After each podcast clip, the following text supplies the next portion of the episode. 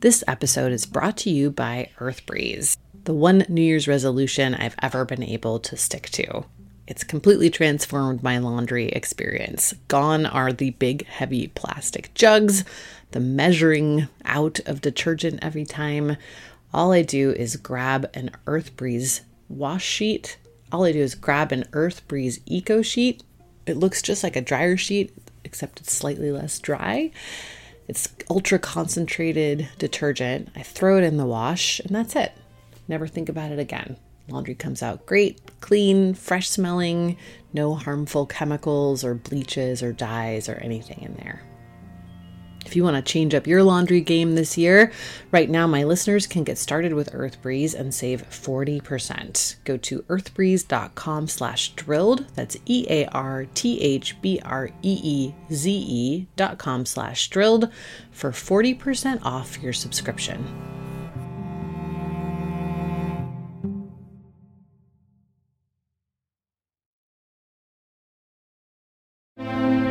Previously on Drilled. I was on a radio show, two hours. They called and said, "Can you come in and talk about climate change?" Sure. And it was K Talk Radio, 6:30 a.m. And I still remember this so well.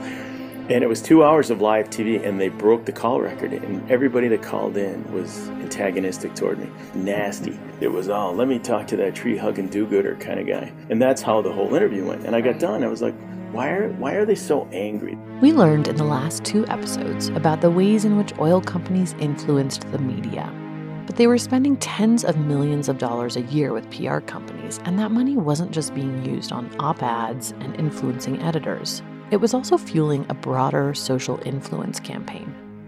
For the media strategy to work, fossil fuel companies also had to shift how people think. They did that by seeding an anti science attitude amongst conservatives, continually pushing the idea that you can't have innovation or progress without oil, and also shifting how people thought about the connection between religion and the environment. That's not a scientific argument. That's almost a, that's a theological argument or you know religious. I don't know what you do with that. Those who had the most to lose from climate legislation sat up and said, "It's war. We have to do everything we can to stop this thing." The idea is that fossil fuels become part and parcel of progress, the good life, economic gain, and jobs. New Year's resolutions are almost destined to fail. I resolve almost every year to work less, and we all know it's not going to happen. but one thing I have been able to stick to, and you can too, is switching up the way you do laundry in 2024 and grabbing Earth Breeze. I know what you're thinking laundry is not so fun. Those huge, heavy plastic jugs, measuring out the right amount, getting goo all over the place. It's annoying. Earthbreeze Eco Sheets totally changed the game. Unlike powder or liquid, Earthbreeze actually looks like a dryer sheet, but it's ultra concentrated laundry detergent. And it's super easy. You just throw it into your laundry and that's it. There's no measuring, there's no lugging anything around. Your laundry comes out clean, it smells great. I love it. It's genuinely made my life easier. It's also dermatologist tested, hypoallergenic, free of bleach and dyes, so it's perfect for every load. You'll never run out of detergent again thanks to Earth Breeze's easy, flexible subscription. You can adjust, pause, or cancel at any time with no hidden fees or penalties, and you save a whopping 40% when you subscribe. Plus, shipping is always free, and Eco Sheets are packaged in a slim cardboard envelope that saves a ton of space. It also gets rid of one more plastic thing in your life. And the company has donated over 100 million loads of laundry and counting to those in need. Right now, my listeners can get started with Earth Breeze and save 40%. 40, 40. Go to earthbreeze.com slash drilled. That's E-A-R-T-H-B-R-E-E-Z-E dot com slash drilled for 40% off your subscription.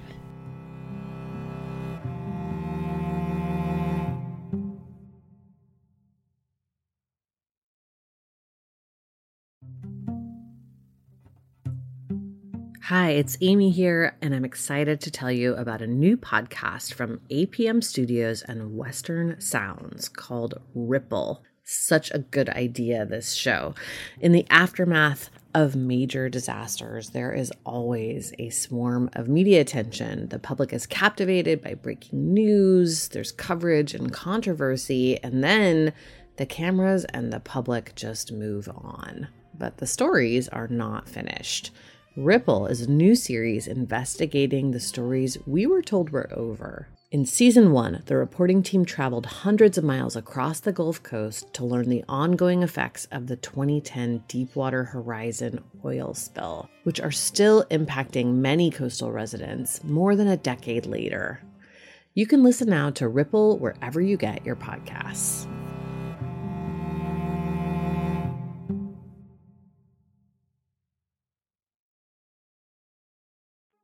Remember the ICE campaigns we covered previously? That social influence campaign began in the early 1990s, and it aimed to, as Kurt Davies put it, move people away from a sense of urgency around climate. One way to do that was to discredit climate science. The most extreme promoters of climate denial claim that climate science shouldn't even be called a science, Here's Steve Milloy, a drafter of the Victory Memo and founder of the website Junk Science, saying exactly that to me. Climate science pretty quickly, climate science quotes around science, mm-hmm. uh, pretty quickly revealed itself to uh, be also not science. And, um, you know, the, the agendas were clear from the beginning a great ally to oil companies in pushing this message were the dozens of conservative talk shows that sprang up in the 1990s. And that happened because conservatives and industry trade groups pushed the FCC to get rid of the fairness doctrine. It was sort of the net neutrality debate of the 80s. In 1985, pushed by industry lobbyists and various conservative groups, the Federal Communications Commission revoked the fairness doctrine It was a policy that had been in place since the late 1940s. The Fairness Doctrine required broadcast license holders to both present controversial issues of public importance and to do so in a manner that was honest, equitable, and balanced, at least in the FCC's view. It was the original fair and balanced news. It wasn't a perfect policy, of course. It was fairly arbitrary and almost impossible to enforce. Still, as soon as it was revoked, we saw the rise of AM talk radio, dominated by far right conservatives like Rush Limbaugh. Rush's show was a favorite outlet for social influence campaigns. In fact, it's in the ICE campaign plan to advertise regularly in his show. Rush would rile people up about liberal hoaxers trying to use this made up global warming stuff to stop American business, and then he'd get them to sign up for an information packet to learn more at which point the various oil companies and coal companies funding the ICE or other types of campaigns would send out essentially propaganda to these listeners. Now, this message from the EIB Department of Protection from environmentalists. Right, enough of this bad press EIB is getting for what misguided commie libs are calling our anti species position. Even now, ladies and gentlemen, our scientists are in the field studying the mating habits of a rare species because we care about preservation. This rare species is the Arkansas broadbeam. Get ready. Shh, shh, shh. Listen. Listen to their mating calls. You can hear them now.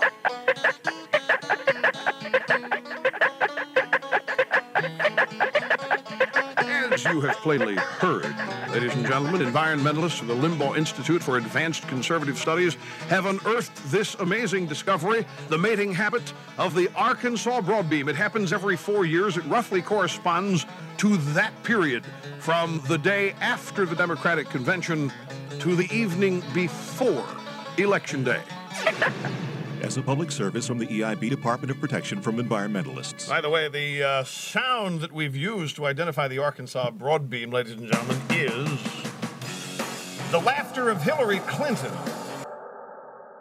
Hear that misguided commie libs bit at the beginning there? If that sounds a lot like the part in the Victory Memo where fossil fuel industry groups and oil companies wrote that their goal was to make people who believe we need to act on climate change seem, quote, out of touch with reality, that's no coincidence. It was a key talking point for oil company funded campaigns. A key target of the ICE campaigns played into this too their strategy documents cite older, less educated men as a choice demographic for anti climate science campaigns. That target turned out to be right on. This group ate up the messaging around climate denial and were easily mobilized by conspiracy theories. To this day, the vast majority of climate deniers fit this demographic. There's a lot of research that has absolutely showed there is a strong gender component to rejecting climate science. The vast majority are men.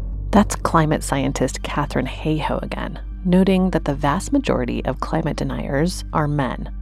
That's not just from the anecdotal evidence of who tends to harass her, it's also backed by multiple studies. One from Michigan State University sociologist Aaron McCright and Oklahoma State University sociologist Riley Dunlap looked at public opinion polls from 2001 to 2011 and found that white conservative men in particular are far more likely to be climate denialists than any other type of American and those who identify as having a great understanding of climate science are even more likely. There's that perfect mix of denialism with just enough actual science that the oil companies perfected in the 1990s. These campaigns got people fired up and fed into a desire to avoid the complexities of dealing with climate change. The cycle of outrage and the linking of conservative identity to it carried into the creation of Fox News in the mid 1990s, which brought more of the same. It seems normal to us now, but just listen to the difference between this, Walter Cronkite in the 80s. There's another warning today about the greenhouse effect. That buildup of carbon dioxide scientists fear could create a global warm up. Energy Department consultants say future coal use by the United States, China, and the Soviet Union could create an impact beyond human experience, creating average surface temperatures likely to be warmer than at any time during the last 100,000 years. Because some regions would benefit from the greenhouse effect, the report warns climate changes could pit nation against nation and group against group. The report calls for continuing study of the greenhouse effect. And this, Rush Limbaugh, just a few years later. This is not the first kind of this story we've had. We've had numerous stories in recent years about expeditions to Antarctica to study climate change and global warming getting stuck in ice so thick that icebreakers couldn't even reach them. And they were shocked and they were stunned. They believe their own nonsense that the ice at the North and South Poles is melting when it's not, it's getting bigger. By the early 2000s, not believing in climate change was a key part of the conservative identity. After more than a decade of social influence campaigns, a large number of people had been convinced that climate science was really just an ideology that you either believe in or not. Never mind that the same people funding those campaigns had acknowledged the scientific consensus on global warming several years earlier. But keeping people outraged about science is no easy feat. And so, climate scientists and environmental groups became targets. Here's environmental sociologist Bob Brulle again. It's a matter of trying to what they call have interactions, fruitful interactions and partnerships with environmental organizations bringing the environmental groups inside of the tent, making them feel as if they have power, and in the process they become compromised, lower their expectations of demands, and become tamed. On the other hand, those organizations that can't be brought into the tent and co opted are subjected to harassment campaigns, and that there are public relations companies that specialize in going through the trash cans of environmental groups and, and engaging in harassing activities of environmental groups. The smear campaigns reached their peak around the Global Climate Summit in Copenhagen in 2009. Climate scientist Katharine Hayhoe says efforts ramped up around Copenhagen. In fact, she cites it as an inflection point similar to James Hansen's testimony in 1988 and the pushback around Kyoto in the late 1990s. So starting in 1988, they had already mobilized the fossil fuel industry, the Koch brothers, uh, you know, all of those think tanks and dark money funded organizations. They had already mobilized to the extent that when Kyoto came along, they knew what to do. And it was dead in the water before it came home. But then with Copenhagen, they had Obama, and so they're like, uh oh, you know, this guy could actually make something happen. We don't have a Republican president. So they had to really pull out the stops. And when I say they, it was not just the U.S. I mean, the, the emails that were hacked from the scientists, you know, mm-hmm. that whole kind of climate mm-hmm. gate thing, that was directly in preparation for Copenhagen, and it likely came from the Russians. I mean, there's no definitive answer yet, but it's more than likely if you had to pick a country, it would be the Russians. The ClimateGate scandal involved the hacking of several scientists' emails, pieces of which were then released and linked together to make normal back and forth between scientists sound like some sort of nefarious plot to mislead the public. It kicked off a wave of harassment, and scientists with no experience with the limelight had their personal lives mined, exploited, and upended, all in an effort to discredit their field. Like the industry backed media strategies, these cultural campaigns focused on influencing the influencers. In addition to pushing anti regulation or climate denialist rhetoric, these campaigns also relied heavily on pro oil propaganda. Here's Bob Brulle on that. Literally, since after World War II, the fossil fuel companies have actively engaged in public relations campaigns to sell the automobile and fossil fuels as the American way of life and as the good life. And the idea is that fossil fuels become part and parcel of progress, the good life, economic gain, and jobs. And I have a published report from Mobil that talks about how they seeded the collective unconsciousness with these ideas. While the pro oil propaganda had been going on since Standard Oil first worked on cleaning up its reputation in the early 1900s, the 80s and 90s brought with them a new context. Reagan was the conservative answer to the 1960s social justice movements, and the backlash he brought with him was no accident conservatives had begun mobilizing on the war of ideas amid the 1960s protests, so by the time Reagan was elected in 1980, they were in prime position to capitalize on a Republican government. New conservative think tanks, many of them funded by fossil fuel interests, including Exxon, Koch Industries, and Peabody Coal, emerged in the early 1980s, and they behaved very differently than the mainstream think tanks, most of which were started by progressives in the early 20th century. In the same way that the new conservative media was bloated and angry where its predecessors had been straightforward and calm, this new breed of think tank was aggressive and opinionated, where the established think tanks had tended to be more scholarly and measured. I recently interviewed Ken Caldeira, a longtime software programmer turned atmospheric scientist and one of the first guys to get into geoengineering a while back. When it comes to science, he says he likes to be the first at the party and the first to leave but he's been thinking a lot about whether and how science contributes to social change. You know, I don't understand how social change happens when it challenges the interests of a well entrenched and powerful minority. And I mean, it seems to me that that's the central question of how that happens. And it's not climate science, it's, it's political strategy. If you want to understand how to drive rapid social change, looking at the conservative movement from the 1960s to today is a great place to start. And a big part of that movement has been to quash environmental initiatives. One of its biggest successes has been to stop any real action on climate change. In addition to the think tanks and various messaging efforts, an increased push was made to tie conservative policies to religion during this time frame too, and climate change was a perfect issue for this strategy. While early conservative environmentalists had used religion and a biblical calling to be stewards of the planet as a reason to protect the environment, in the 80s and 90s, the religious argument changed. In keeping with the whole manifest destiny idea, the prevailing argument in conservative circles became that God had given us oil and coal and that we're meant to use it.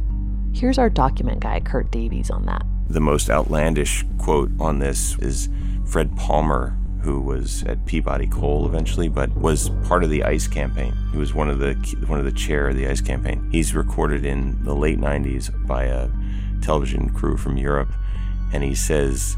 Uh, when you step on the accelerator, you're doing the work of the Lord. This is God's plan to put the carbon dioxide in the atmosphere.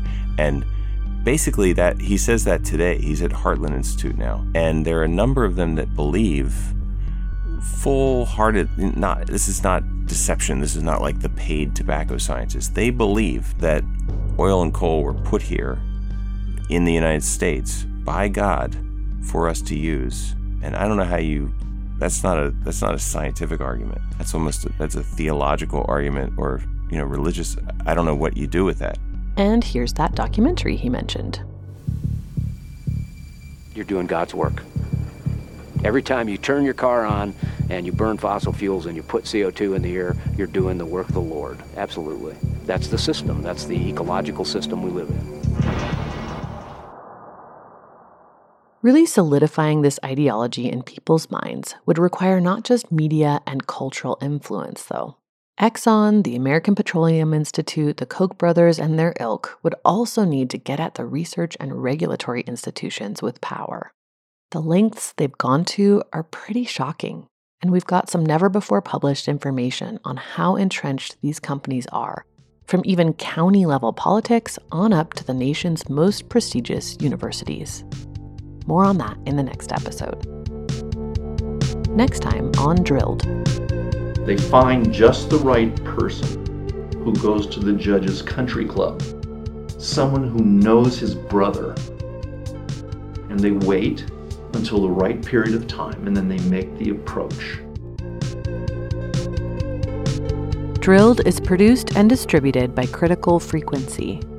Reporting for this series was done by me, Amy Westervelt. Our producer and composer is David Whited. Our executive producer is Richard Wiles.